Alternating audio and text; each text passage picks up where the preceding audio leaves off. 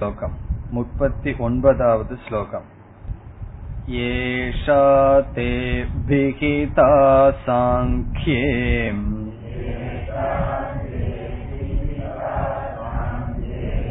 बुद्धिर्योगे त्विमां शृणु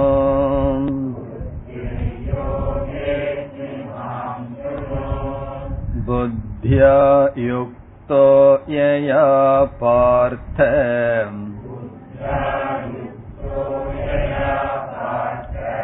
कर्मबन्धं प्रहास्यसि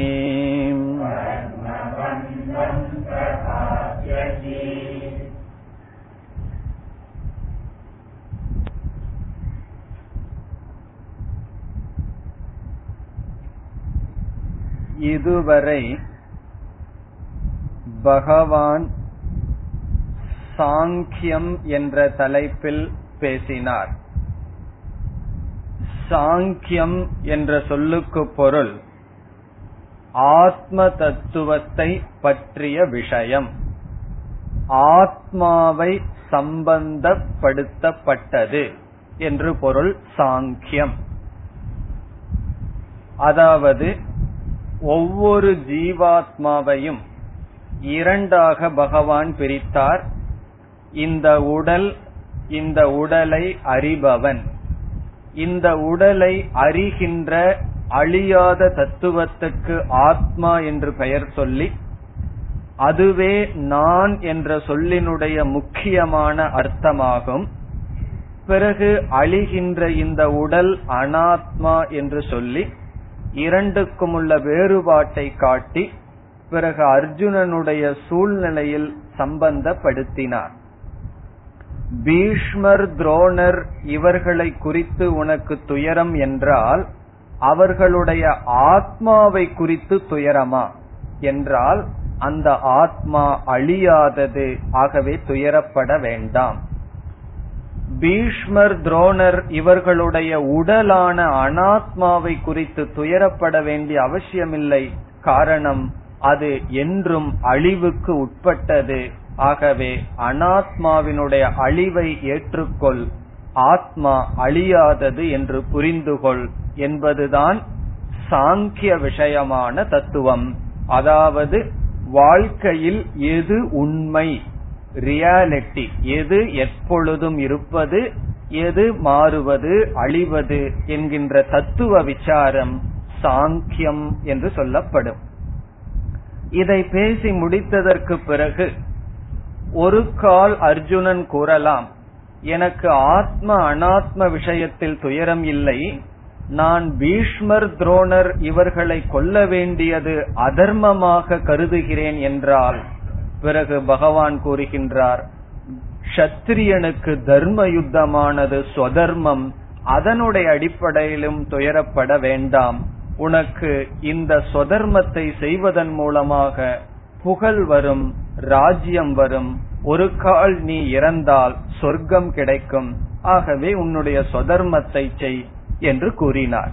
ஆகவே கீதா சாஸ்திரத்தில் உபதேசத்தை பகவான் ஆரம்பித்து இதுவரை பேசிய கருத்து ஆத்ம அனாத்ம விஷயமானது. பிறகு தர்மா தர்ம விஷயத்தை குறித்தும் துயரப்பட வேண்டாம் என்று பேசினார். இந்த ஸ்லோகத்தில் முப்பத்தி ஒன்பதாவது ஸ்லோகத்தில் பகவான் முடிவுரை செய்கின்றார். இதுவரை நான் இந்த தத்துவத்தை பேசினேன் இதற்கு மேல் நான் பேச இருக்கின்ற கருத்து வேறு என்று பகவானே அறிமுகப்படுத்துகின்றார். இப்பொழுது ஸ்லோகத்திற்குள் செல்லலாம். ஏஷா புத்திகி ஏஷா தே அபிஹிதா சாங்கியே புத்திகி அந்த புத்திகி என்ற சொல்லை ஏஷா என்ற சொல்லோடு சேர்க்க வேண்டும். ஏஷா புத்திகி என்றால் இந்த அறிவானது. எதை பற்றிய அறிவு? சாங்கியே. ஆத்ம தத்துவத்தை பற்றிய அறிவானது. சாங்கியே என்றால் ஆத்ம தத்துவத்தை பற்றிய விஷயம்.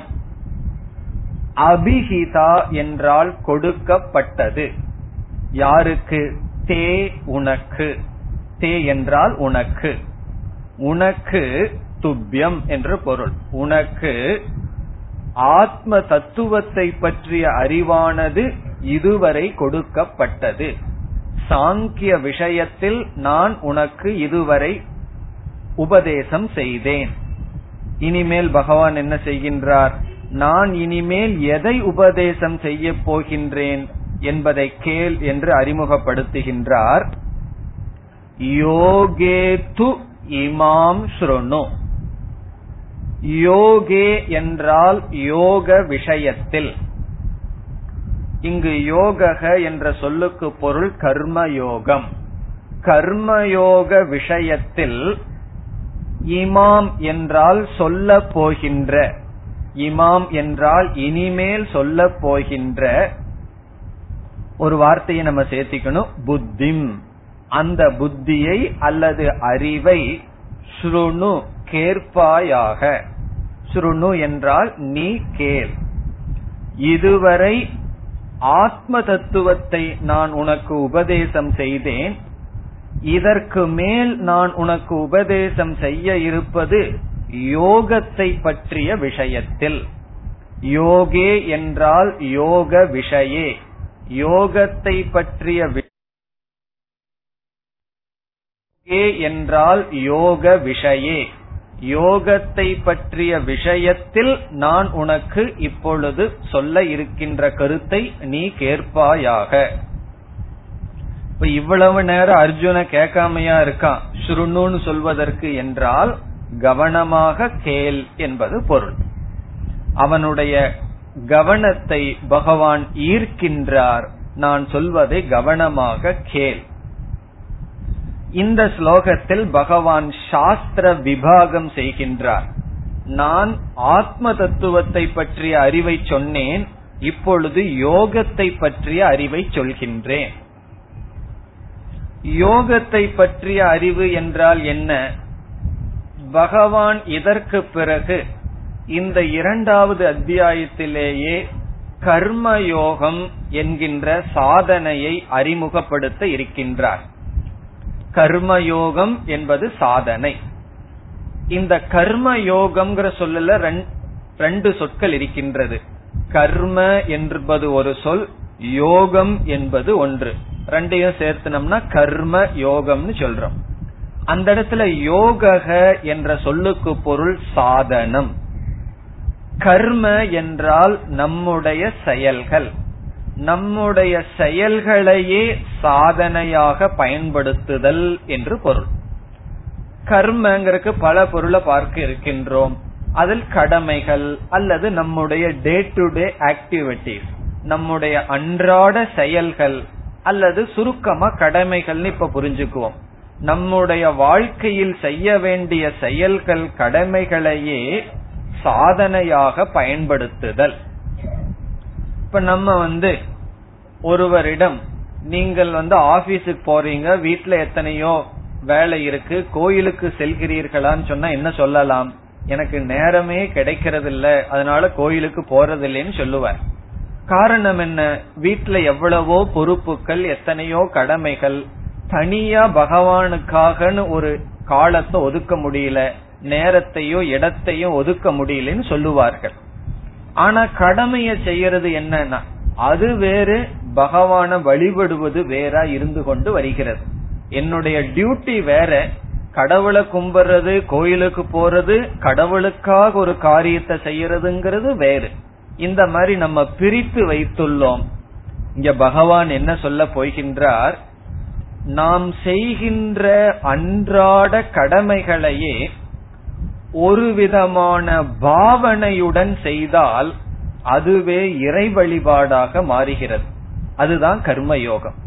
கர்மயோகம் என்றால் நாம் சாதாரணமா என்ன செஞ்சிட்டு இருக்கிறோமோ அதையே சரியான பாவனையுடன் செய்தல்.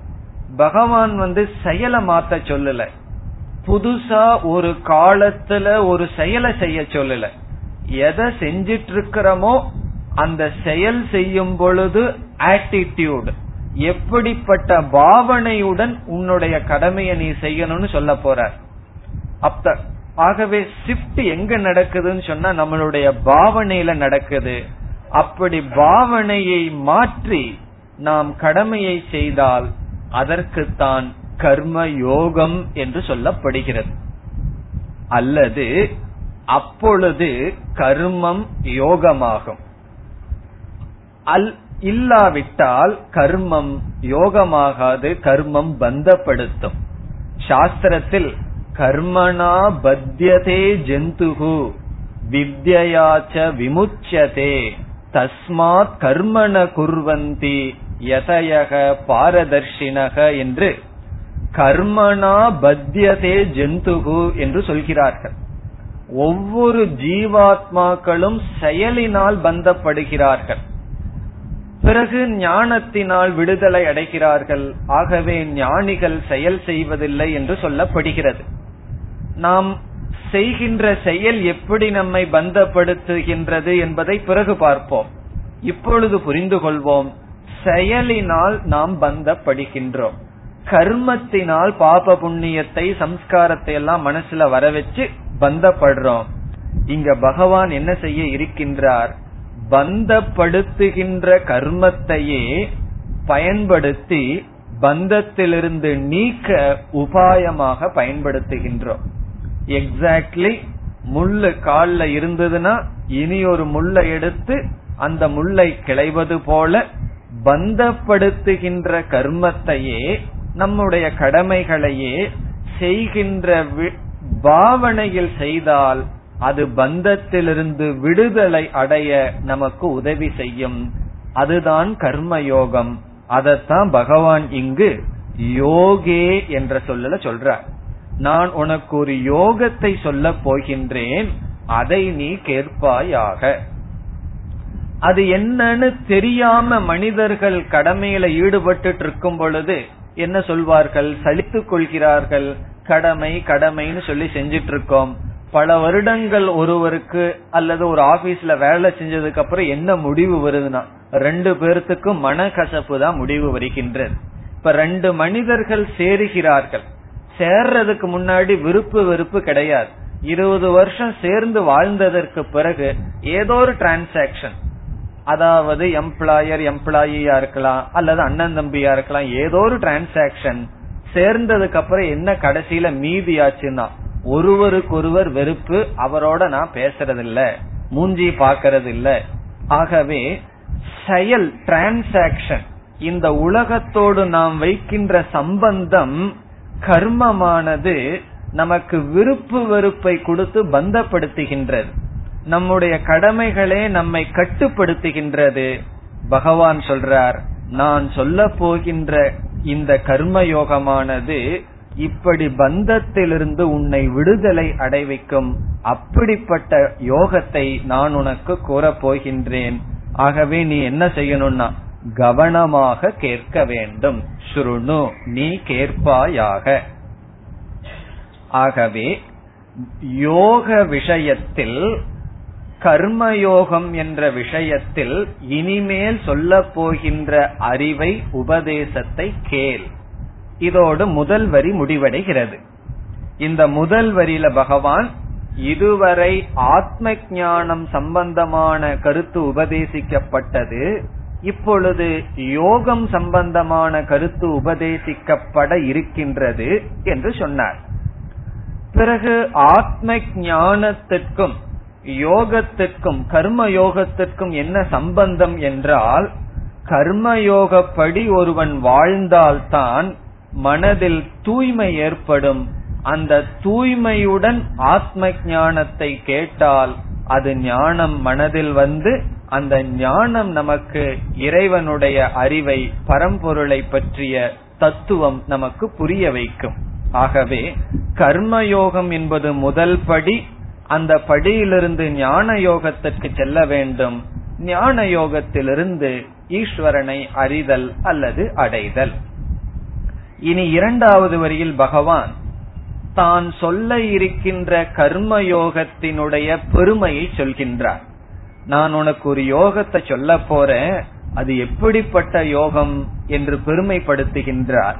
இப்ப இரண்டாவது வரி கர்மயோகத்தினுடைய பலம் அல்லது ஸ்துதி அல்லது மகிமா. என்ன சொல்றாருன்னு பார்ப்போம்.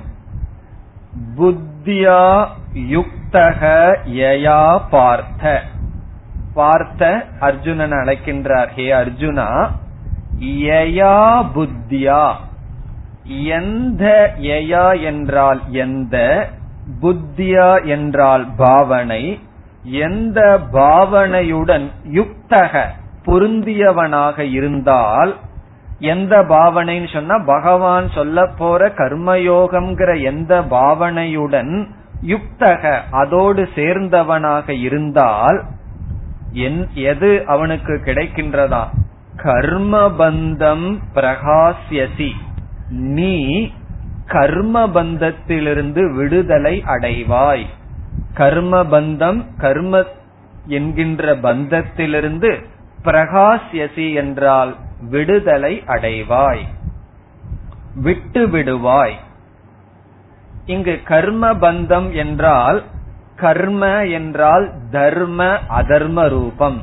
ஆகவே தர்மாதர்ம ரூபமான கர்ம பந்தத்திலிருந்து நீ விடுதலை அடைவாய். எப்பொழுது யுக்தக பொருந்தியவனாக இருக்க வேண்டும் எதோடு நீ பொருந்த வேண்டும் யயா புத்தியா. நான் சொல்ல இருக்கின்ற கர்மயோகத்தில் நீ பொருந்தியவனாக இருந்தால் பிறகு கர்ம பந்தத்திலிருந்து உனக்கு விடுதலை கிடைக்கும். இல்லாவிட்டால் கர்ம பந்தத்தில் இருக்க நேரிடும். இவ்விதம் நான் உனக்கு ஒரு சாதனையை யோகத்தை சொல்கின்றேன். அந்த யோகமானது உன்னை முடிவாக கர்ம பந்தத்திலிருந்து விடுதலை அடைவிக்க இருக்கின்றது. அதை இப்பொழுது கேள் என்று அறிமுகப்படுத்துகின்றார். இனி நாம் அடுத்த ஸ்லோகத்திற்கு செல்லலாம். நாற்பதாவது ஸ்லோகம்.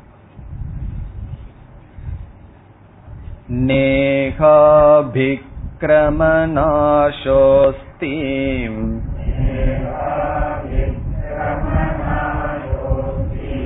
प्रत्यवायो न विद्यते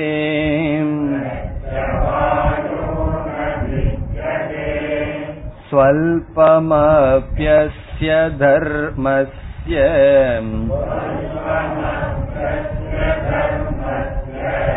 त्रायते महतो भयात्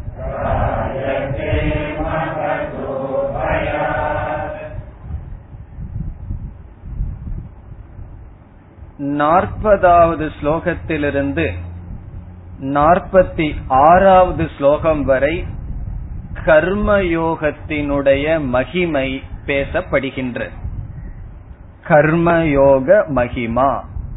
கர்மயோகத்தினுடைய பெருமை பேசப்படுகின்றது கர்ம யோகம் என்கின்ற சாதனையை பகவான் பேசுவதற்கு முன் இதனுடைய பெருமையை முதலில் பேசுகின்றார். இதனுடைய பெருமையை தெரிஞ்சுக்கணும்னு சொன்னா முதல்ல கர்ம யோகம்னா என்னன்னு தெரிய வேண்டும். இந்த கர்ம யோகத்தினுடைய லட்சணத்தை நாற்பத்தி ஏழு நாற்பத்தி எட்டாவது ஸ்லோகத்துல தான் சொல்ல போறார். கர்மன்யே அதிகாரஸ்தேன்னு சொல்லி அங்க சொல்லுவார். பிறகு மூன்றாவது அத்தியாயம் முழுவதும் கர்மயோகத்தை விளக்குவார். ஆகவே நாம் பூர்ணமாக கர்மயோகத்தை பற்றிய அறிவை இந்த அத்தியாயத்துல சுருக்கமாகவும் மூணாவது அத்தியாயம் முழுவதும் படிச்சாதான் நமக்கு புரியும். அப்படி கர்மயோகத்தினுடைய எல்லா விதமான கருத்தையும் புரிஞ்சா அந்த பெருமை நமக்கு நன்கு விளங்கும். இப்பொழுது சுருக்கமாக கர்மயோகத்தினுடைய பெருமையை எப்படி புரிந்து கொள்வோம் எல்லா ஜீவராசிகளும் கர்மத்தினால் பந்தப்படுகிறார்கள். கர்மத்தையே செய்ய வேண்டிய விதத்தில் செய்தால் அந்த கர்மமானது பந்தத்திலிருந்து விடுதலை அடைய உதவி செய்யும். பிறகு இந்த கர்மயோகம் மன தூய்மையை கொடுக்கும். அதை கொண்டு ஞான யோகத்துக்கு வந்து ஞானத்தை அடைந்து மோக்ஷத்திற்கு ஒருவன் செல்வான். ஆகவே கர்மயோகம் என்பது வாழ்க்கையின் அல்டிமேட் முடிவான லட்சியத்தின் முதல் படியாக இருக்கின்றது. அந்த அளவு புரிந்து கொண்டு இதனுடைய பெருமையை பார்ப்போம். பிறகு நீங்கள் என்ன செய்ய வேண்டும்? கர்மயோகத்தினுடைய லட்சணத்தை தெரிஞ்சிட்டு மூணாவது அத்தியாயத்தை படிச்சுட்டு மீண்டும் இந்த ஸ்லோகங்களை நம்ம படிச்சோம்னா நல்லா விளங்கும். எப்படி இந்த கர்மயோகத்தினுடைய பெருமை என்ன என்று. இப்பொழுது என்ன பெருமையை சொல்றாருன்னு பார்ப்போம். இந்த நாற்பதாவது ஸ்லோகத்தில் கர்மத்திற்கும் கர்ம யோகத்திற்கும் உள்ள மூன்று வேறுபாட்டை பகவான் பேசுகின்றார். கர்மத்திற்கும் கர்ம யோகத்திற்கும் மூன்று வேறுபாட்டை பகவான் காட்டுகின்றார். ஒன்றை பெருமைப்படுத்த வேண்டும் என்றால் என்ன? வேறொன்றோடு ஒப்பிட்டு பார்த்து கம்பேர் பண்ணி பார்த்து அதை விட இது சிறந்ததுன்னு காட்டணும். அட்வர்டைஸ்மெண்ட்ல இதைத்தானே நம்ம பார்க்கிறோம். ஒரு சோப்பை பெருமைப்படுத்தணும்னா வேற ஏதாவது பேர் இல்லாத சோப்பை போட்டு அது சரியா துவைக்க மாட்டேங்குதுன்னு காமிச்சு தான் அட்வர்டைஸ் பண்ற சோப்பை போட்ட உடனே எல்லா அழுக்கும் போற மாதிரி காமிக்கிறார்கள். அப்போ ஒரு ப்ராடக்ட பெருமைப்படுத்தணும்னா என்னன்னா இனி ஒரு ப்ராடக்ட் பிரயோஜனம் இல்லைன்னு காட்டணும். அதே போல கர்மயோகம் வந்து பிரயோஜனத்தை கொடுக்கும். கர்மயோகம் சொன்னா தனி கர்மம் அல்ல. கோயிலுக்கு போறது தனி கர்மம். ஜபம் பண்றது தனி செயல். கர்மயோகம்னா நம்முடைய கடமைகளையே எப்படிப்பட்ட ஆட்டிடியூட்ல செய்யணும். அதனுடைய பலன்ல எப்படிப்பட்ட பாவனைய வைக்கணும்? எங்க எதிர்பார்ப்பு இருக்கணும்? எப்படிப்பட்ட எதிர்பார்ப்புகள் இருக்கணும்? எந்தெந்த கடமைகளை செயல்களை செய்யக்கூடாது? எதை செய்யணும்? இத பற்றிய அறிவு தான் கர்மயோகம். இப்படி கர்மயோகப்படி செய்தால் என்ன பலன்? அப்படி இல்லாமல் ஆசைப்பட்டு விருப்பத்துக்கு விருப்பு வெறுப்பினுடைய அடிப்படையில் தூண்டப்பட்டு செய்கின்ற செயலுக்கும் பகவான் சொன்னபடி செய்கின்ற செயலுக்கும் என்ன வேறுபாடு? இப்ப நம்ம வாழ்க்கையில எத்தனையோ செயல்ல ஈடுபடுறோம். பகவான் வந்து இந்த ஆட்டிடியூட் பாவனையோட இந்த காரியத்துல ஈடுபடும் சொல்றார். அப்படி பகவான் சொல்படி கேட்டு செயல்பட்டா என்ன பிரயோஜனம்? பகவான் சொல்படி கேட்காம நம்ம விருப்பப்படி செய்தால் என்ன பிரயோஜனம்? அதை இங்க ஒப்பிட்டு பகவான் பேசுகின்றார். மூன்று வேறுபாடு சொல்றார். ஒவ்வொன்றாக இப்பொழுது பார்ப்போம். முதலில் நேக அபிக்கிரம நாசக அஸ்தி. இக என்றால் இங்கு கர்மயோகத்தில் என்று பொருள். இக என்றால் இந்த கர்ம யோகத்தில் அபிக்கிரம நாசக ந அஸ்தி. அபிக்கிரம நாசம் கிடையாது. அபிக்கிரம நாசம் என்றால் அபிக்கிரமக என்றால் தோல்வியானது. ஃபெயிலியர் அபிக்கிரமகன ஃபெயிலியர் தோல்வி. டிஃபீட் நாஸ்தின கிடையாது. கர்ம யோகத்தில் தோல்வி என்பதே கிடையாது. ஆனால் கர்மத்தில் தோல்வி என்பது இருக்கும். இதுதான் கர்மத்திற்கும் கர்ம யோகத்திற்கும் முதல் வேறுபாடு. நம்ம ஒரு செயலை கர்மமா செய்தால் அதுல வெற்றி தோல்வி இருக்கும். தோல்வி இருப்பதற்கு வாய்ப்பு இருக்கு. நாம ஒரு செயல் அதே செயலை கர்ம யோகமாக செய்தால் தோல்வியே கிடையாதுன்னு சொல்ற இது ஒரு விதிவிலக்கு. எந்த ஒரு ப்ராஜெக்ட ஆரம்பிச்சோம்னா அதுல வெற்றியும் வரலாம் தோல்வியும் வரலாம். பகவான் சொல்றார் நீ கர்மயோகமா அதை ஆரம்பிச்சினா எது வருதோ அது வெற்றின்னு சொல்ற. அது தோல்வி அல்ல. என்ன ரிசல்ட் வந்தாலும் அது வெற்றியாகத்தான் இருக்கும்.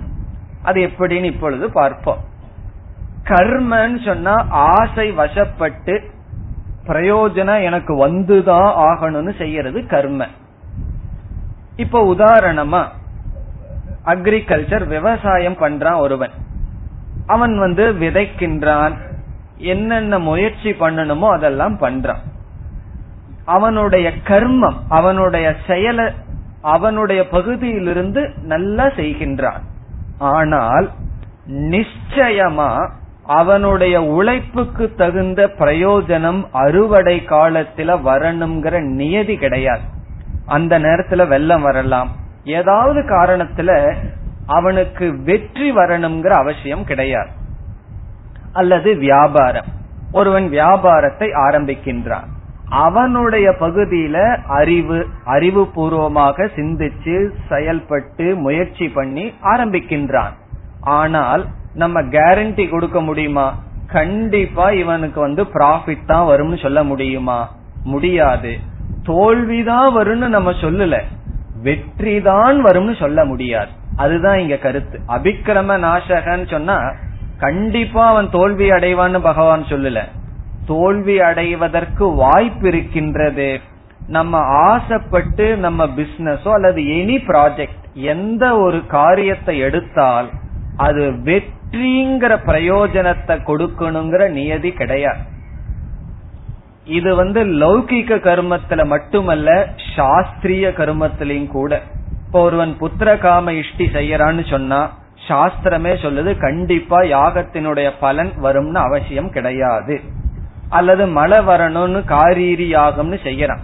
சாஸ்திரத்துல சொல்லி இருக்கு மழை வரணும்னா இந்த யாகத்தை பண்ணு. ஆனா யாகம் பண்ணி மழை வரலன்னு சொன்னா சாஸ்திரம் சொல்லுது நான் சொல்லும் போதே கேரண்டியோட சொல்லல. இப்போ சொல்ற மாதிரி இந்த வானிலை அறிக்கை சொல்ற மாதிரி மழை வரலாம் வராமே இருக்கலாம். ஒரு நாள் ரேடியோவில் மழை வராதுன்னு சொல்லிட்டு இருக்கும் போது கொட்டிட்டு இருக்கு. அந்த மாதிரி அதேதான் கர்மத்தினுடைய விளைவு. அது இப்படி இருக்கும்னு சொல்லுது. சாஸ்திரம் வந்து இந்த யாகத்தை பண்ணா இந்த பலன். பிறகு யாகத்துக்கு எஃபெக்ட் இல்லையேனா? சாஸ்திரம் சொல்லுது அதை விட உனக்கு பிரபல பிராரப்தம் இருந்ததுன்னா அது உனக்கு பலனை வராமல் தடை செய்யும். அதுக்கு எத்தனையோ காரணம் இருக்கு. அத பத்தி இப்ப விசாரம் வேண்டாம். இப்ப என்ன விசாரம்? ஏ எந்த ஒரு செயலை எடுத்துக்கொண்டால் அது வெற்றியா தான் முடியணுங்கிற அவசியம் இல்லை. சாமிஜி சொல்லுவார்கள் நீ ரோட கிராஸ் பண்ண போக ஆரம்பிச்சாலும் கூட வெற்றியோட கிராஸ் பண்ணி போவன்னு சொல்ல முடியாது. ஒரு சின்ன விஷயம் ரோடு கிராஸ் பண்றதுலயும் கூட வெற்றி அடைவோம்னு சொல்ல முடியாது. ஆகவே எந்த ஒரு செயலிலும் தோல்வி என்பது வரலாம். இது கர்மத்துக்குரிய லட்சணம். பகவான் சொல்றார் கர்ம யோகத்தில் அப்படி கிடையாது. கர்ம யோகமா ஒருவன் வந்து வியாபாரம் செய்யறான். கர்ம யோகமா விவசாயம் பண்றான். அவனுக்கு தோல்விங்கிறதே கிடையாதுன்னு பகவான் சொல்றார். அது எப்படி? கர்ம யோகமா பண்ணா தோல்வின்னு கிடையாதுன்னு அதை நான் பண்ணிடுறேனே பிசினஸ் நல்லா வந்துருமேனா இந்த இடத்துல என்ன சூக்மம் சொன்னா கர்ம யோகமா ஒருவன் ஒரு ஏதாவது ஒரு செயலை ஆரம்பிச்சு செஞ்சிட்டு இருக்கும் பொழுது கர்மமா செய்யும் பொழுது அவனுக்கு நஷ்டம் வந்திருக்கு. அந்த நஷ்டம் அவனை பாதிச்சு கஷ்டப்பட்டுட்டு இருக்கான் கர்ம யோகமா செய்யும் பொழுது அதே விளைவு வரலாம் ஆனால் அந்த விளைவினால் அவன் பாதிக்கப்படாமல் அவன் மனதுக்குள்ள வர்ற பக்குவம் மன தூய்மைங்கிறது வரத்தான் வரும். இப்ப வந்து கர்ம யோகமா ஒருவர் வந்து ஒரு சர்வீஸ் பண்றார் அல்லது ஒரு வியாபாரத்தை ஆரம்பிக்கிறார். ஈஸ்வரனுடைய அனுகிரகத்துல செய்யற இறைவனுடைய பிரசாதமா ஏற்றுக்கொள்றன்னு நம்ம உன்ன கர்ம யோகத்தை பார்க்கல. கர்ம யோகமா ஆரம்பிக்கிறாருன்னு வச்சுக்குவோம். அதனுடைய விளைவு தோல்வியாகவே வருது. ஆனால் பகவான் சொல்றார் அவன் வெற்றியத்தான் அடைஞ்சான்.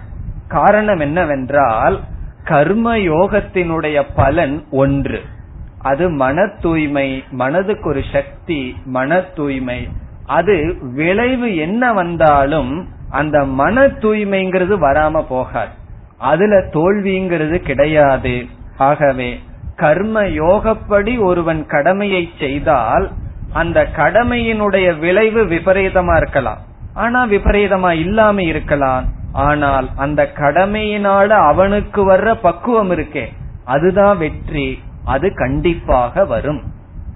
இப்ப நம்ம வந்து இனி ஒருவருடைய குடும்பத்துல தலையிட்டு அவங்களுக்கு ஏதாவது ஒரு உதவி செய்யறோம்னு வச்சுக்குவோமே. அப்படி செய்தா என்ன ஆகும்னா கடைசியில நார்மலா எதுல முடியும்? இப்ப யாரோ ஒருத்தருக்கு பசங்களுக்கோ பொண்ணுக்கோ கல்யாணத்துக்கு ஒருவர் வந்து முயற்சி பண்றார். ஸ்டெப் எடுத்து உதவி பண்றார்.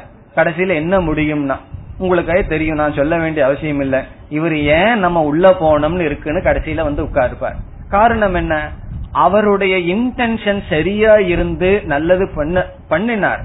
ஏதோ ஒரு தவறு அவர் கவனிக்காம ஒரு தவறு நடந்ததுன்னு வச்சுக்குவோம். எல்லா பழியும் இவரு மேல வரும். அப்ப சாதாரண நோக்கில பார்த்தா தோல்வி.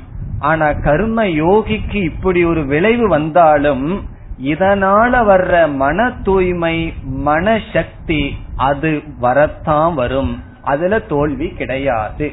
ஆகவே நாம் ஆசை வசப்பட்டு கர்மமாக எதிர்பார்ப்புடன் செய்தால் தோல்வி உண்டு. பகவான் சொல்ல போற கர்மயோகத்தின்படி செய்தால் தோல்வி என்பதே கிடையாது. அதனுடைய பலன் கண்டிப்பாக வரும். இது முதல் பிரயோஜனம். இனி இரண்டாவது பிரயோஜனம். பிரத்யவாயக ந வித்யதே. பிரத்யவாயம் என்றால் விபரீதமான பலன். பிரத்யவாயக என்றால் விபரீத பலன். ரிவர்ஸ் எஃபெக்ட் தலைகீழான பலன். இது கர்மத்துக்கு இருக்கும். ஆனால் கர்ம யோகத்துக்கு கிடையாது. இதுதான் ரெண்டுக்குள்ள வேறுபாடு.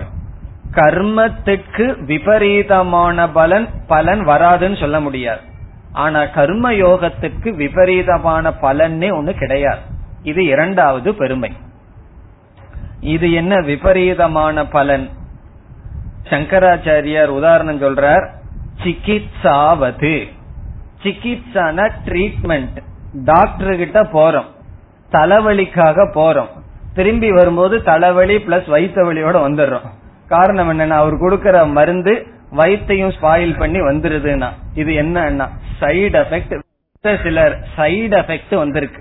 இப்ப சங்கராச்சாரியார் வந்து மெடிசன் சாப்பிட்டா சைடு எஃபெக்ட் வரும்னு அந்த காலத்திலேயே எழுதுறாருன்னு சொன்னா இப்ப ஆயுர்வேதம் எல்லா மருந்துக்கும் சைடு எஃபெக்ட் இருக்கத்தான் இருக்கு.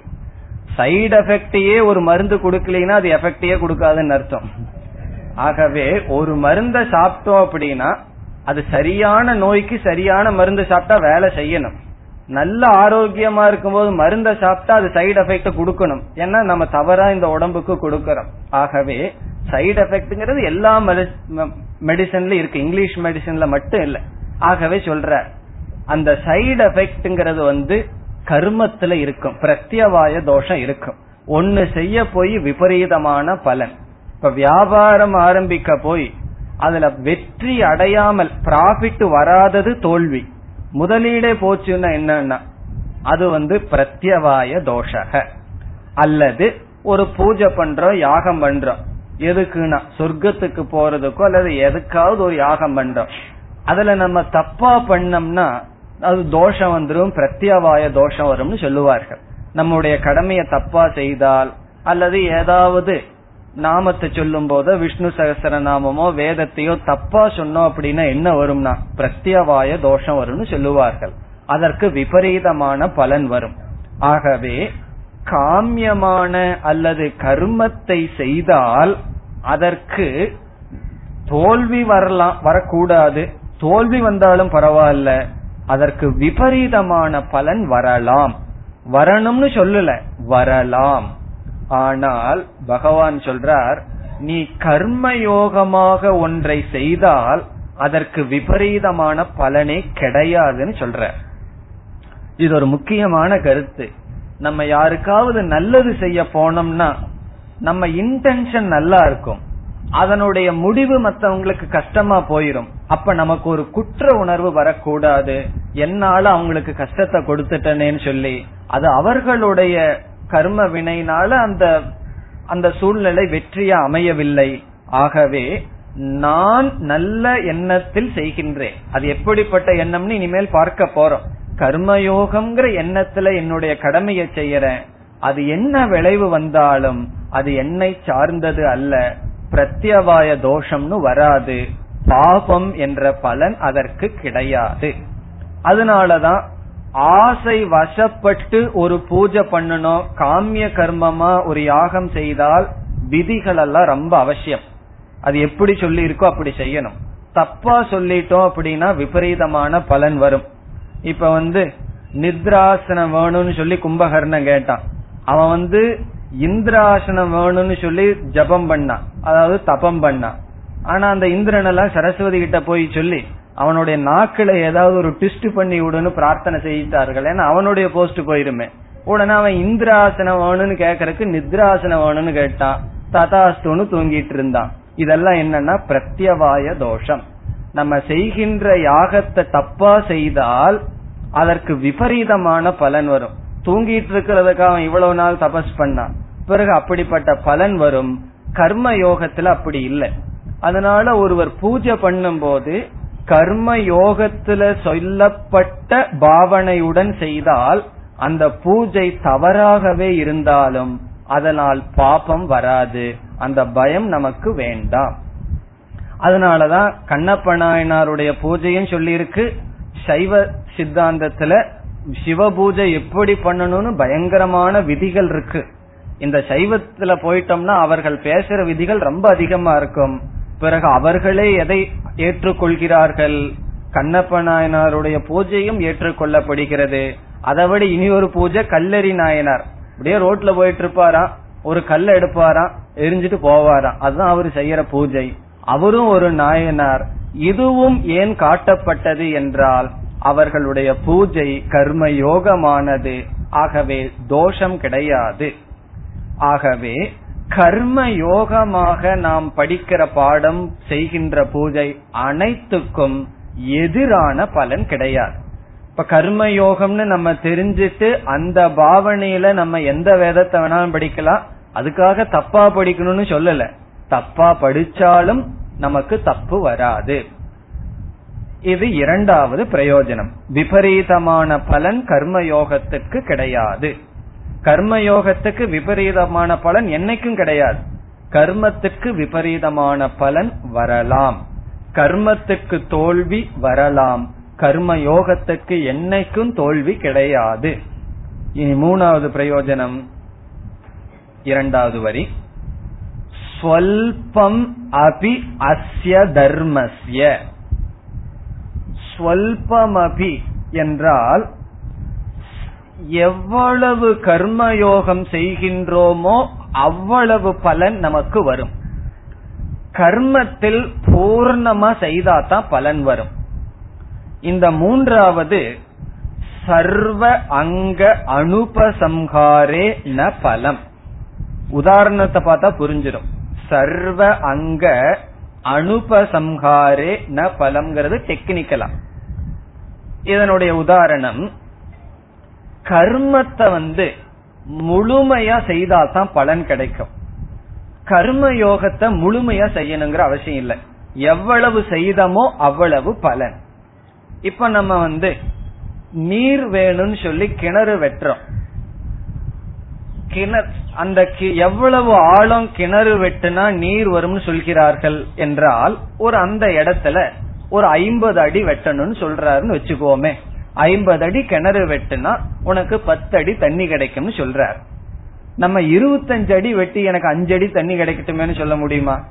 ஏன்னா ஐம்பது அடி வெட்டினால் எனக்கு பத்து அடி தண்ணி கிடைக்கும்னா நான் பாதிக்கு பாதி வச்சுக்கிறேனேன்னு சொன்னா அது கிடைக்குமா?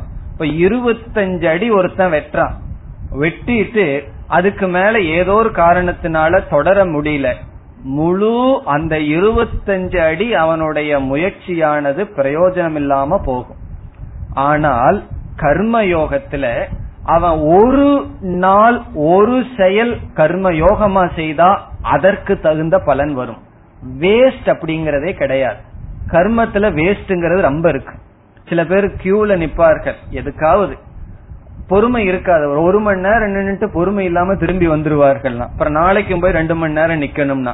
அப்ப அந்த ஒரு மணி நேரம் நின்னது என்னன்னா நேத்து ஒரு மணி நேரம் நான் நின்னு இருக்கேன் இன்னைக்கு அரை மணி நேரம் நின்னு அதெல்லாம் கிடையாது. போன இது ஒரு மணி நேரம் வேஸ்ட்னா வேஸ்ட் தான். அப்படி ஸ்வல்பமபி தர்மஸ்ய என்றால் கொஞ்சம் கர்மயோகத்துல செய்தாலும் அதற்கு தகுந்த பிரயோஜனம் இருக்கு.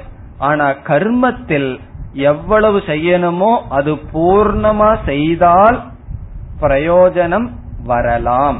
காரணம் என்ன? தோல்வியும் வரலாம் விபரீதமான பலனும் வரலாம் அல்லது பிரயோஜனம் வரலாம். இப்ப கர்மத்தில் பூர்ணமா செய்தா பிரயோஜனம்? கர்ம யோகத்துல செய்யற அளவு பிரயோஜனம். எப்படி என்றால் ஒருவர் வந்து அஸ்வமேத யாகம் பண்றார் அல்லது ஏதோ ஒரு யாகம் பண்றார்.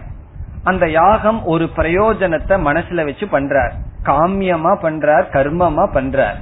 அந்த யாகத்தை முக்கால் பகுதி பண்ணிட்டு பிறகு ஏதோ ஒரு காரணத்துல பண்ண முடியலனா அந்த முக்கால் பகுதிக்கு தகுந்த பலன் வரும்னா வராது முழு யாகமும் பூர்த்தியானா தான் பலன் வரும். ஏதோ ஒரு காரணத்துல தடைப்பட்டால் பலன் வராது. அதெல்லாம் நம்ம பார்க்கிறோம். ஏதாவது ஒரு பிசினஸோ ஏதோ ப்ராஜெக்ட் பாதி ஆரம்பிச்சு அதை மீறி அப்படியே விட்டு விடுவார்கள். அது எப்படி இருக்குன்னா அது அப்படியே இருக்கும். ஆரம்பிச்சது என்னன்னா எல்லாமே பிரயோஜனம் இல்லாம போகும். ஆகவே கர்மத்தில் நம்முடைய எஃபர்ட் முயற்சியானது பயன் இல்லாமல் போகலாம் முழுமை அடையாத பொழுது கர்ம யோகத்துல எவ்வளவு செய்யறமோ அவ்வளவு பலன். நம்ம செய்கின்ற அளவுக்கு பலன் நமக்கு கிடைக்கும். பலன்னா அது என்ன பலன் பிறகு பார்ப்போம். அந்த பலன் நமக்கு கிடைக்கும். இப்போ ஒரு கிளாஸ் அட்டன் பண்ணோம்னா அந்த கிளாஸுக்கு வர்ற பலன் இருக்கும். என்னால வந்து எல்லா கிளாஸுக்கும் வர முடியலையேன்னா கர்மத்துல அது வேற. கர்ம யோகத்துல அப்படி கிடையாது. நம்ம எவ்வளவு படிக்கிறோமோ எவ்வளவு காதல போகுதோ அந்த அளவுக்கு பிரயோஜனம் இருக்கு. இன்னைக்கு இல்லாட்டி என்னைக்காவது நமக்கு தெரியும். அவ்விதம் இந்த கர்ம யோகத்திற்கு இந்த மூன்று பெருமை இருக்கின்றது. ஆகவே என்ன செய்யணுமா? இதெல்லாம் எதுக்கு பகவான் சொல்றார்? கர்மயோகப்படி வாழ்க்கையை நடத்த வேண்டும். அதற்காக பகவான் இவ்விதம் சொல்றார். ஆகவே இப்பொழுது இந்த மூன்றையும் பார்த்தோம்னா அபிக்கிரம நாசக இக கர்மயோகத்தில் இல்லை நாஸ்தி. பிரத்யவாயக இக விபரீதமான பலன் கர்மயோகத்தில் இல்லை. ஸ்வல்பமபி அஸ்ய தர்மஸ்ய. இந்த தர்மஸ்யன இந்த கர்மயோகத்தினுடைய கொஞ்சம் செய்த போதிலும் என்ன பிரயோஜனம்? கடைசியில சொல்றார். அஸ்ய தர்மஸ்யன இந்த தர்மம்னா கர்மயோகம். சொல்ல போகின்ற கர்மயோகத்தை கொஞ்சம் செய்தாலும் கூட திராயதே காப்பாற்றப்படுகின்றான் மகதோ பயாத். பெரிய பயத்திலிருந்து அவன் காப்பாற்றப்படுகின்றான். மகதக என்றால் பெரிய பயாத் என்பதற்கு அடைமொழி. பெரிய பயத்திலிருந்து திராயதே அவன் காப்பாற்றப்படுகின்றான். திராயதேன புரொடெக்ட் காப்பாற்றப்படுகின்றான். யார் காப்பாற்றப்படுகின்றான்னு சொன்னா அனுஷ்டாதாரம். இந்த கர்மயோகத்தை அனுஷ்டானம் செய்பவனை இந்த கர்மயோகமானது பெரிய பயத்திலிருந்து காப்பாற்றுகின்றது. பயத்திலேயே பெரிய பயம் என்னன்னா சங்கராச்சாரியா சொல்றார் சம்சார பயம். இந்த சம்சாரத்திற்குள் இந்த உலகத்திற்குள் இருந்து உழண்டு கொண்டு இருப்பது ஜென்ம பந்தம் இப்படிப்பட்ட பயத்திலிருந்து காப்பாற்றப்படுகின்றான். அல்லது இங்க மூன்று தோஷம் சொல்லப்பட்டது. ஒவ்வொன்றிலையும் பயம் நமக்கு இருக்கலாம். எப்படி என்றால் ஒருவர் வந்து ஒரு பெரிய வியாபாரத்தை ஆரம்பிக்கிறாருன்னு வச்சுக்கோமே. அவர் கொஞ்சம் வைதிகமா இருந்தா எல்லா ஜோசியரையும் பார்த்து எல்லா காலத்தையும் பார்த்து இவ்வளவு பயத்தோட ஏன் வியாபாரத்தை ஆரம்பிக்கிறாருன்னு சொன்னா ஒரு பயம் மனசுக்குள்ள இருந்துட்டே இருக்கும். காரணம் என்ன பயம்? இது தோல்வி அடைந்து விடுமா என்ற பயம். இங்க மூன்று சொல்லப்பட்டதே. அந்த மூன்றிலையும் பயம் இருக்கலாம். முதல் பயம் நான் செய்கின்ற செயல் தோல்வியில் முடிந்து விடுமாங்கிற பயம் இருக்கும். அதனாலதான் யாருக்குமே ஒரு பெரிய விஷயம் ஒரு பெரிய ப்ராஜெக்ட் ஆரம்பிக்கும் போது ஒரு பயம் இருக்கும். ஒரு சந்தோஷம் இருக்கும். நம்ம பெருசா வியாபாரத்தை ஆரம்பிக்கிறோம்னு. மனசுக்குள்ள ஒரு மூளையில பயம் இருக்கு. இது எங்க கொண்டு போய் விடுமோ? நடுத்தெருவுல கொண்டு போய் விட்டுருமா? அல்லது பெரிய மாளிகையில கொண்டு போய் என்னைய வைக்குமான்னு தெரியாது. அது எப்படி வேணாலும் இருக்கலாமே? ஆகவே அந்த ஒரு பயம் இருக்கு. என்ன பயம்? தோல்வி என்ற பயம். அபிக்கிரம நாசக பவேத் என்கின்ற பயம் அதிலிருந்து காப்பாற்றப்படுகின்றான். அப்போ கர்ம யோகி ஒருவன் செயலை ஆரம்பித்தால் அவன் மனதுல துளி பயமும் இல்லாமல் காரியத்தை ஆரம்பிப்பான். காரணம் என்ன? அவனுக்கு தெரியும் இந்த கர்ம யோகத்துல கர்மயோகம்ங்கிற டிக்ஷனரியில தோல்விங்கிற வார்த்தையே கிடையாது. ஆனா கர்மம்ங்கிற டிக்ஷனரியில முதல்ல ஃபெயிலியர் பிறகுதான் சக்சஸ் வரலாம். அது நம்ம இஷ்டப்படி வராது. நம்ம ஆசை சும்மாவா அதிகமா எதிர்பார்த்துட்டு இருப்போம். ஆகவே வராது. ஆகவே பயத்திலிருந்து காப்பாற்றப்படுகிறான் என்றால் தோல்வி அடைந்து விடுமோ என்ற பயத்திலிருந்து காப்பாற்றப்படுகின்றான். இந்த பயம்தான் எல்லாத்துக்கும் இருக்கு. மகன் வந்து வீட் ஆபீஸுக்கு போய் ஒரு மணி நேரம் லேட் ஆச்சுன்னா எந்த கார்பரேஷன் பஸ்ல மோதிட்டானோன்னு பயம். வெளியே சொல்றது இல்ல வெளியே வந்து உட்கார்ந்துட்டு பயந்துட்டே உட்கார்ந்துட்டு இருக்கிறது என்ன ஆச்சோ என்ன ஆச்சோன்னு சொல்லி. இதெல்லாம் என்னன்னா பயம். ஏதா ஒண்ணுமே ஆயிருக்காது. என்ன மிஞ்சி இருக்குன்னா பயம்தான். ஆகவே எல் எது தவறா ஏதாவது நடந்துருமோ தோல்வி நடந்துருமோ என்ற பயம் என்னைக்குமே எல்லாத்துக்கும் இருந்துட்டே இருக்கும். சில பேர் என்னையே பயப்படுத்துவார்கள். நீங்க ஒருத்தர் தனியா இருக்கீங்களே திருட வந்துட்டு போயிருமானா? அதனால நைட் ஒன்பது மணிக்கு மேல பெல் அடிச்சா முதல்ல ஜன்னலை திறந்து பார்த்துட்டு திறங்கன்னு சொல்லுவார்கள். நான் சொன்ன ஒவ்வொரு ஸ்டூடெண்ட்டையும் திருடனா திருடனான்னு பார்த்துட்டா திறக்கிறது. அப்படி ஒரு பயம் ஏதாவது ஆயிருமோ? ஏதாவது வந்துருவானா? வந்தா வரட்டும். அப்படி ஒரு பயம் எல்லாத்துக்கும் இருக்கின்றது. கர்மயோகப்படி இருந்தால் அந்த பயம் கிடையாது அப்படின்னு பகவான் சொல்ற இனி இரண்டாவது பயம் என்ன? பிரத்யவாய பயம். அதுவும் எல்லாத்துக்கும் இருக்கு. கடவுள்கிட்டயே இந்த கடவுள் கோச்சுக்குவாரோ? நான் ஏதாவது பண்ணா இந்த கடவுள் கோச்சுக்குவாரோ? அல்லது ஒரு வேண்டுதலை பண்ணிருப்போம் ரொம்ப கஷ்டமா இருக்கும் போது பகவானே அங்க வந்து மொட்டை அடிக்கிறேன்னு ஏதாவது வேண்டுதலை பண்ணிருப்போம் கஷ்டம் நீங்கின உடனே நம்ம பிஸி ஆயிருவோம். அதுக்கப்புறம் அங்க போறதுக்கோ இந்த மாதிரி காணிக்கைய செலுத்துறதுக்கோ நேரம் இருக்காது. என்னன்னா மனசுல பயம் இருந்துட்டே இருக்கும். இப்போ திருப்பதிக்கு வேண்டி இருக்கிறோம்னு வச்சுக்கோம் யாராவது திருப்பதின்னு சொன்னா உடனே பயம் வந்துடும் ஐயோ பகவான் பகவான் திருப்பதின்னு சொன்னா திருப்தி வரணும். ஆனா என்ன ஆச்சுன்னா பயம் வந்துடும் நான் வேண்டி இருக்கிறனே பகவான் ஏதாவது கோச்சுக்கு போறாரா? ஒரு பயம். ஏதாவது விபரீதமான பலன் வந்துருமா? சரி போலாமான்னா அவ்வளவு தூரம் டைம் வேஸ்ட் பண்றதுக்கு விருப்பம் இல்லை ஏன்னா ஒவ்வொரு டைமும் மணி. பணம் இங்கே சம்பாதிக்கணும் எத்தனையோ வேலைகள். அப்படி ஒரு பயம். விபரீதமான பலன் வந்துருமா? கர்ம யோகிக்கு கிடையாது. இப்போ என்ன பயம்? தோல்வி வந்துருமா? ஏதாவது நஷ்டம் வந்துருமா? தோல்வி வந்துருமான்னு பயம் கிடையாது. பிறகு எதிர்மறையான பிரயோஜனம் ஏதாவது வந்துருமா? அதுவும் அந்த பயமும் கிடையாது. அதிலிருந்து காப்பாற்றப்படுகிறான். பிறகு நான் இவ்வளவு தானா பண்ணியிருக்கேன்? இதற்கு இவ்வளவு பிரயோஜனம் வருமா? சில சமயம் சில விஷயத்துல முழுமையான எஃபர்ட் போட்டிருப்போம். இருந்தாலும் பயம். இப்ப வந்து ஒரு காலேஜ்லயோ ஸ்கூல்லயோ மாணவன் இருக்கான். எவ்வளவு படிக்கணுமோ அத்தனையும் படிச்சாச்சு. இந்த ஃபர்ஸ்ட் ரேங்க் வாங்குறவனுக்கு ரொம்ப பயம் இருக்கும் அதிகமா. ஃபெயில் ஆகிறவனுக்கு ஒரு பயம் இருக்காது. அது எப்படி தெரிஞ்சதுதானே சொல்லி.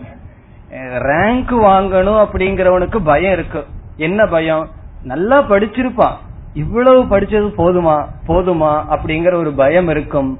சொல்பமபி என்னுடைய முயற்சி போதுமா? போதுமா? என்ற பயம் இருக்கும். அதுவும் கர்மயோகிக்கு கிடையாது. மனசுல பயம் இல்லைன்னு சொன்னா எல்லா காரியத்தையும் நிதானமா நல்லா செய்வோம். உண்மையிலேயே நம்ம என்ன சொல்ல போறோம்? ஆசை வசப்பட்டு செஞ்சாதான் நல்லா முன்னேற முடியும் அப்படின்னு எல்லாம் சொல்லுவார்கள். ஆனா அந்த கர்மயோகத்தினுடைய லட்சணத்தை படிச்சோம்னா கர்மயோகப்படி நம்ம ஒரு செயலை செய்தால் அது மாதிரி உத்தமமா ஒரு செயலும் செய்ய முடியாது. ஏன்னா ஆசைப்பட்ட இந்த பயத்தோட செய்வோம். இந்த ஒரு நடுக்கத்தோடு செயல்ல ஈடுபடுவோம். ஆனா கர்மயோகப்படி வாழ்க்கையை அமைத்து கொண்டால் இந்த பயத்திலிருந்து காப்பாற்றப்படுகின்றான். இதத்தான் பகவான் மகதோ பயாத் பெரிய பயம்னு சொல்றார். எல்லாருடைய மனதிலையும் இந்த பயமானது இருந்து கொண்டே இருக்கும். தோல்வி வந்து விடுமாங்கிற பயம் எதிர்மறையானது வந்து விடுமாங்கிற ஒரு பயம் மூன்றாவது பயம் என்னுடைய முயற்சி போதுமா? என்னுடைய முயற்சி போதுமா என்கின்ற பயம். இந்த மூன்று பயமும் எல்லா ஜீவராசிகளிடமும் இருக்கின்றது. எதுவரை? செயலை கர்மமாக செய்யும் வரை. பகவான் சொல்றார் நான் சொல்ல போகின்ற கர்மயோகப்படி நீ செய்தால் இந்த மூன்று பயத்திலிருந்து திராயதே காப்பாற்றப்படுகின்றான். ஆகவே மகதோ பயாத் பெரிய பயத்திலிருந்து திராயதே காப்பாற்றப்படுகின்றான் யார்? கர்மயோகப்படி வாழ்க்கையை நடத்துபவன். இப்ப கர்மயோகம்னா தெரியலையேன்னா அதனாலதான் கொஞ்சம் பொறுமையா இருக்கணும். கர்மயோகம்னா என்ன? அதனுடைய விளக்கத்தை பிறகு பார்ப்போம். இந்த பகுதியில எல்லாம் முதல்ல கர்மயோகத்தினுடைய பெருமையை சொல்ற பகவானே ஒரு அட்வர்டைஸ்மெண்ட் தான் பண்றார். அதனுடைய பெருமையை தெரிஞ்சதுக்கு அப்புறம் தான் ப்ராடக்டை இன்ட்ரடியூஸ் பண்ணுவார். இதனுடைய பெருமையை தெரிஞ்ச உடனே நமக்கு என்ன தோணும்? அப்ப இப்படிப்பட்ட கர்மயோகம்னா என்னன்னு தெரிஞ்சுக்கணும். இப்படிப்பட்ட கர்மயோகப்படி வாழ வேண்டும் என்ற உற்சாகம் மனசுல வரும். அந்த உற்சாகத்தோட கர்மயோகத்தினுடைய லட்சணத்தை சொல்லும் போது நம்ம மனசு என்ன பண்ணும்? அப்படித்தான் வாழ வேண்டும் என்ற தைரியம் வரும். அதை நாம் ஏற்றுக்கொள்வோம். இவ்விதம் கர்மயோகத்தினுடைய பெருமையே வருகின்றது இனி அடுத்த ஸ்லோகம் நாற்பத்தி ஒன்று व्यवसायात्मिका बुद्धिः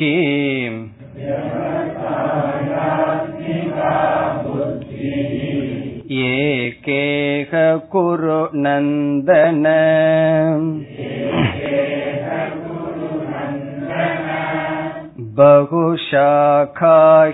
बहुशाखाह्यनन्ताश्च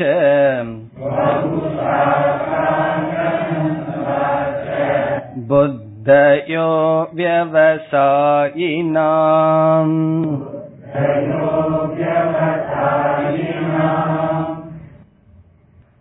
சென்ற ஸ்லோகத்தில் கர்ம யோகத்தினுடைய பெருமையை பகவான் பேசினார் இந்த ஸ்லோகத்தில் கர்ம யோகியினுடைய பெருமையை பேசுகின்றார். இது கர்ம யோகியினுடைய பெருமை. கர்ம யோகத்திற்கும் கர்ம யோகிக்கும் என்ன வித்தியாசம்? ஞானத்திற்கும் ஞானிக்கும் என்ன வித்தியாசம்? ஞானம் அதை உடையவன் ஞானி. கர்ம யோகி என்றால் கர்மயோகப்படி வாழ்பவன் கர்ம யோகி. அவனுடைய பெருமையை பகவான் பேசுகின்றார். கர்ம யோகத்திற்கு இது பெருமை என்றால் கர்ம யோகிக்கு என்ன பெருமை? அதை இங்கு பேசுகின்றார். அவனுடைய புத்தி எப்படி இருக்கும்? அவனுடைய இன்டென்ஷன் அவனுடைய அறிவு எப்படி இருக்கும் என்று பேசுகின்றார்.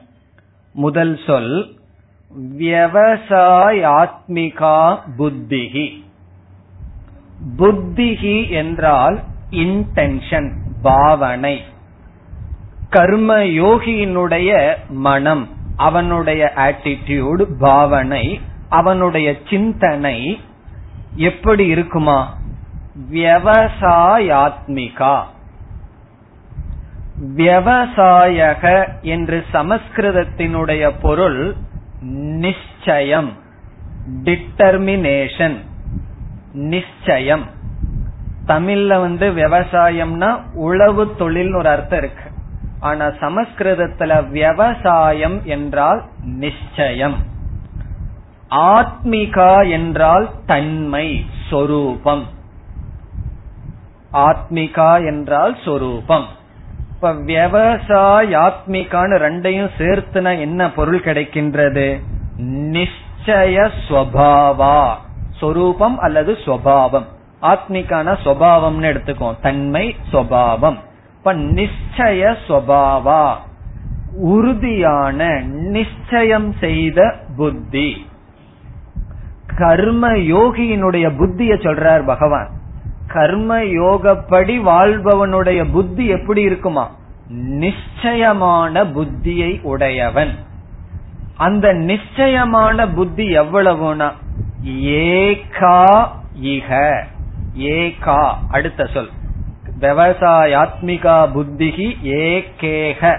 அதை பிரிச்சோம்னா ஏகா ஒன்று. இக இகன கர்ம யோகத்தில் குருநந்தன ஹே அர்ஜுன. ஹே அர்ஜுனா கர்ம யோகியினுடைய புத்தி நிச்சய சுவாவமானது ஒன்றானது. பிறகு இரண்டாவது வரியில வேற கருத்துக்கு வர்றார். கர்ம யோக யோகியா இல்லாதவனுடைய புத்திய சொல்ற கம்பேர் பண்ணித்தானே கர்ம யோகிய புகழ முடியும். அத இரண்டாவது வரியில சொல்றார். அத பிறகு பார்ப்போம். இப்ப முதல் வரிக்கையில் பார்த்தோம்னா புத்தி அவனுடைய பாவனை நிச்சய ரூபமானது ஒன்றானது. இனி இந்த விவசாய ஆத்மிகாங்கிற புத்தியை எடுத்துட்டு விசாரம் பண்ணுவோம். விவசாயகனா என்ன பார்த்தோம்? நிச்சயம்னு பார்த்தோம். நிச்சயம்னா உறுதி. நிச்சயம்ங்கிற வார்த்தையை நமக்கு தமிழ்ல தெரியும். அதை நம்ம டிரான்ஸ்லேட் பண்ண வேண்டிய அவசியம் இல்ல. நிச்சயம்னா உறுதியானது. இப்ப நிச்சயம்னு சொன்னாவே என்ன கேள்வி நமக்கு வரணும். இப்ப நான் வந்து ஒருவரிடம் சொல்றேன். நான் நிச்சயம் பண்ணியிருக்கேன் அப்படின்னு சொல்றேன். அவருக்கு ஏதாவது புரியுமா? நான் நிச்சயம் பண்ணியிருக்கேன்னா என்ன கேட்பார் அடுத்தது? எதை குறிச்சு நிச்சயம் பண்ணியிருக்கீர்கள்? எதில் நிச்சயம்னு கேட்பார். கர்ம யோகியினுடைய புத்தி நிச்சயமானதுன்னா எதை குறித்து நிச்சயமானது என்றால் வாழ்க்கையில் சாத்திய சாதன விஷயத்தில் நிச்சயம் செய்யப்பட்டது. இதுதான் என்னுடைய வாழ்க்கையில் லட்சியம் முடிவு. என்று அவன் நிச்சயித்து விட்டான். அந்த முடிவுக்கு இதுதான் மார்க்கம் என்ற நிச்சயம் அவனுக்கு இருக்கின்றது. ரொம்ப பேர்த்துக்கு இது இல்லை. எண்பது வயசு ஆனதற்கு பிறகு வாழ்க்கையில உங்களை லட்சியம் என்ன எதற்கு வாழ்ந்தீங்கன்னு சொன்னா அதுதான் உன்னும் தெரியலன்னு சொல்லுவார்கள். வாழ்க்கை முடிஞ்ச கடைசியில அல்லது அந்த கடைசியில தெரிஞ்சதுன்னு வச்சுக்குவோம். சாக போற நேரத்துல வாழ்க்கையினுடைய லட்சியம் இதுதான்னு தெரிஞ்ச என்ன பிரயோஜனம்னா துக்கம் தான் வரும். காரணம் என்ன? அந்த லட்சியத்துக்காக பாடுபடலையேன்னு சொல்லி கஷ்டம் தான் வரும். ஆகவே கர்ம யோகி நான் எதை அடைய வேண்டும் என்று நிச்சயம் செய்துள்ளான். மற்றவர்களும் நிச்சயம் செய்கிறார்கள். அவர்கள் நிச்சயம் எப்படி இருக்குன்னு பின்னாடி சொல்லுவார். இதுதான் நிச்சயம் பண்ணுவார்கள். ஒரு முறை நீங்க வீட்டுக்கு போனீங்கன்னா நான் இதை அடையணும்னு நிச்சயமா சொல்லுவார்கள். அடுத்த நாள் போனீங்கன்னா அந்த நிச்சயத்தை மாத்தி சொல்லுவார்கள். நான் அப்ப அது சொன்ன இப்ப இதை சொல்றேன்னு சொல்லுவார்கள். ஆனால் நிச்சயத்துல நிச்சயம். இதுதான் சாத்தியம்னு நிச்சயம் பண்ணிருக்கானே அதுல ஏகா மாற்றமே கிடையாது. மாறாத நிச்சயம். சில சமயங்கள்ல இதுதான் லட்சியம்னு தெரிஞ்சிடும் அதற்கு அடுத்த பிரச்சனை என்னன்னா அதற்கு எது சாதனைன்னு தெரியாது. இங்க போகணும்னு தெரிஞ்சாச்சு எப்படி போகணும்னு தெரியல. ஆகவே சாத்திய நிச்சயம் இருந்தாலும் சாதனை தெரியாத வரைக்கும் என்ன பண்ணிட்டு இருப்போம்னா ஊரெல்லாம் சுத்திட்டு இருப்போம். பிறகு இதுதான் மார்க்கம்னு தெரியற வரைக்கும் நம்ம அந்த சாத்தியத்தை நோக்கி முயற்சி இருக்கும் அதுல முன்னேற்றம் இருக்காது. முயற்சி இருக்கும். முன்னேற்றம் இருக்காது. காரணம் என்னன்னா ராங் டைரக்ஷன்ல ஒருத்தர் டிராவல் பண்ணிட்டு இருக்கார் அவரிடம் முயற்சி இருக்கின்றது முன்னேற்றம் இல்லை. முன்னேற்றம் இல்லைன்னா பரவாயில்ல. பின்னேற்றம். அவர் வேற ஏதோ டைரக்ஷன்ல போயிட்டு இருப்பார் பிறகு என்னன்னா அந்த ராங் டைரக்ஷன் எவ்வளவு தூரம் போனாரோ அதை திரும்பி வந்து பிறகு ரைட் டைரக்ஷன்ல போகணும். ஆகவே கர்ம யோகத்துக்குள் வந்தவனுடைய புத்தி எப்படி இருக்கும் என்றால் வாழ்க்கையில் இதுதான் என்னுடைய லட்சியம் என்கின்ற விஷயத்தில் நிச்சயம் இருக்கும். அதற்கு இதுதான் சாதனை என்ற விஷயத்திலும் நிச்சயம் இருக்கும். பிறகு எது சாத்தியம் எது சாதனை? அதை இதுவரைக்கும் சொல்லலையேன்னு சொன்னா அதை நாம் அடுத்த வகுப்பில் பார்ப்போம். ஓம் பூர்ணமத பூர்ணமிதம் பூர்ணாத் பூர்ணமுதச்சதேம். पूर्णस्य पूर्णमादाय पूर्णमेवावशिष्यते ॐ शान्ति शान्ति शान्तिः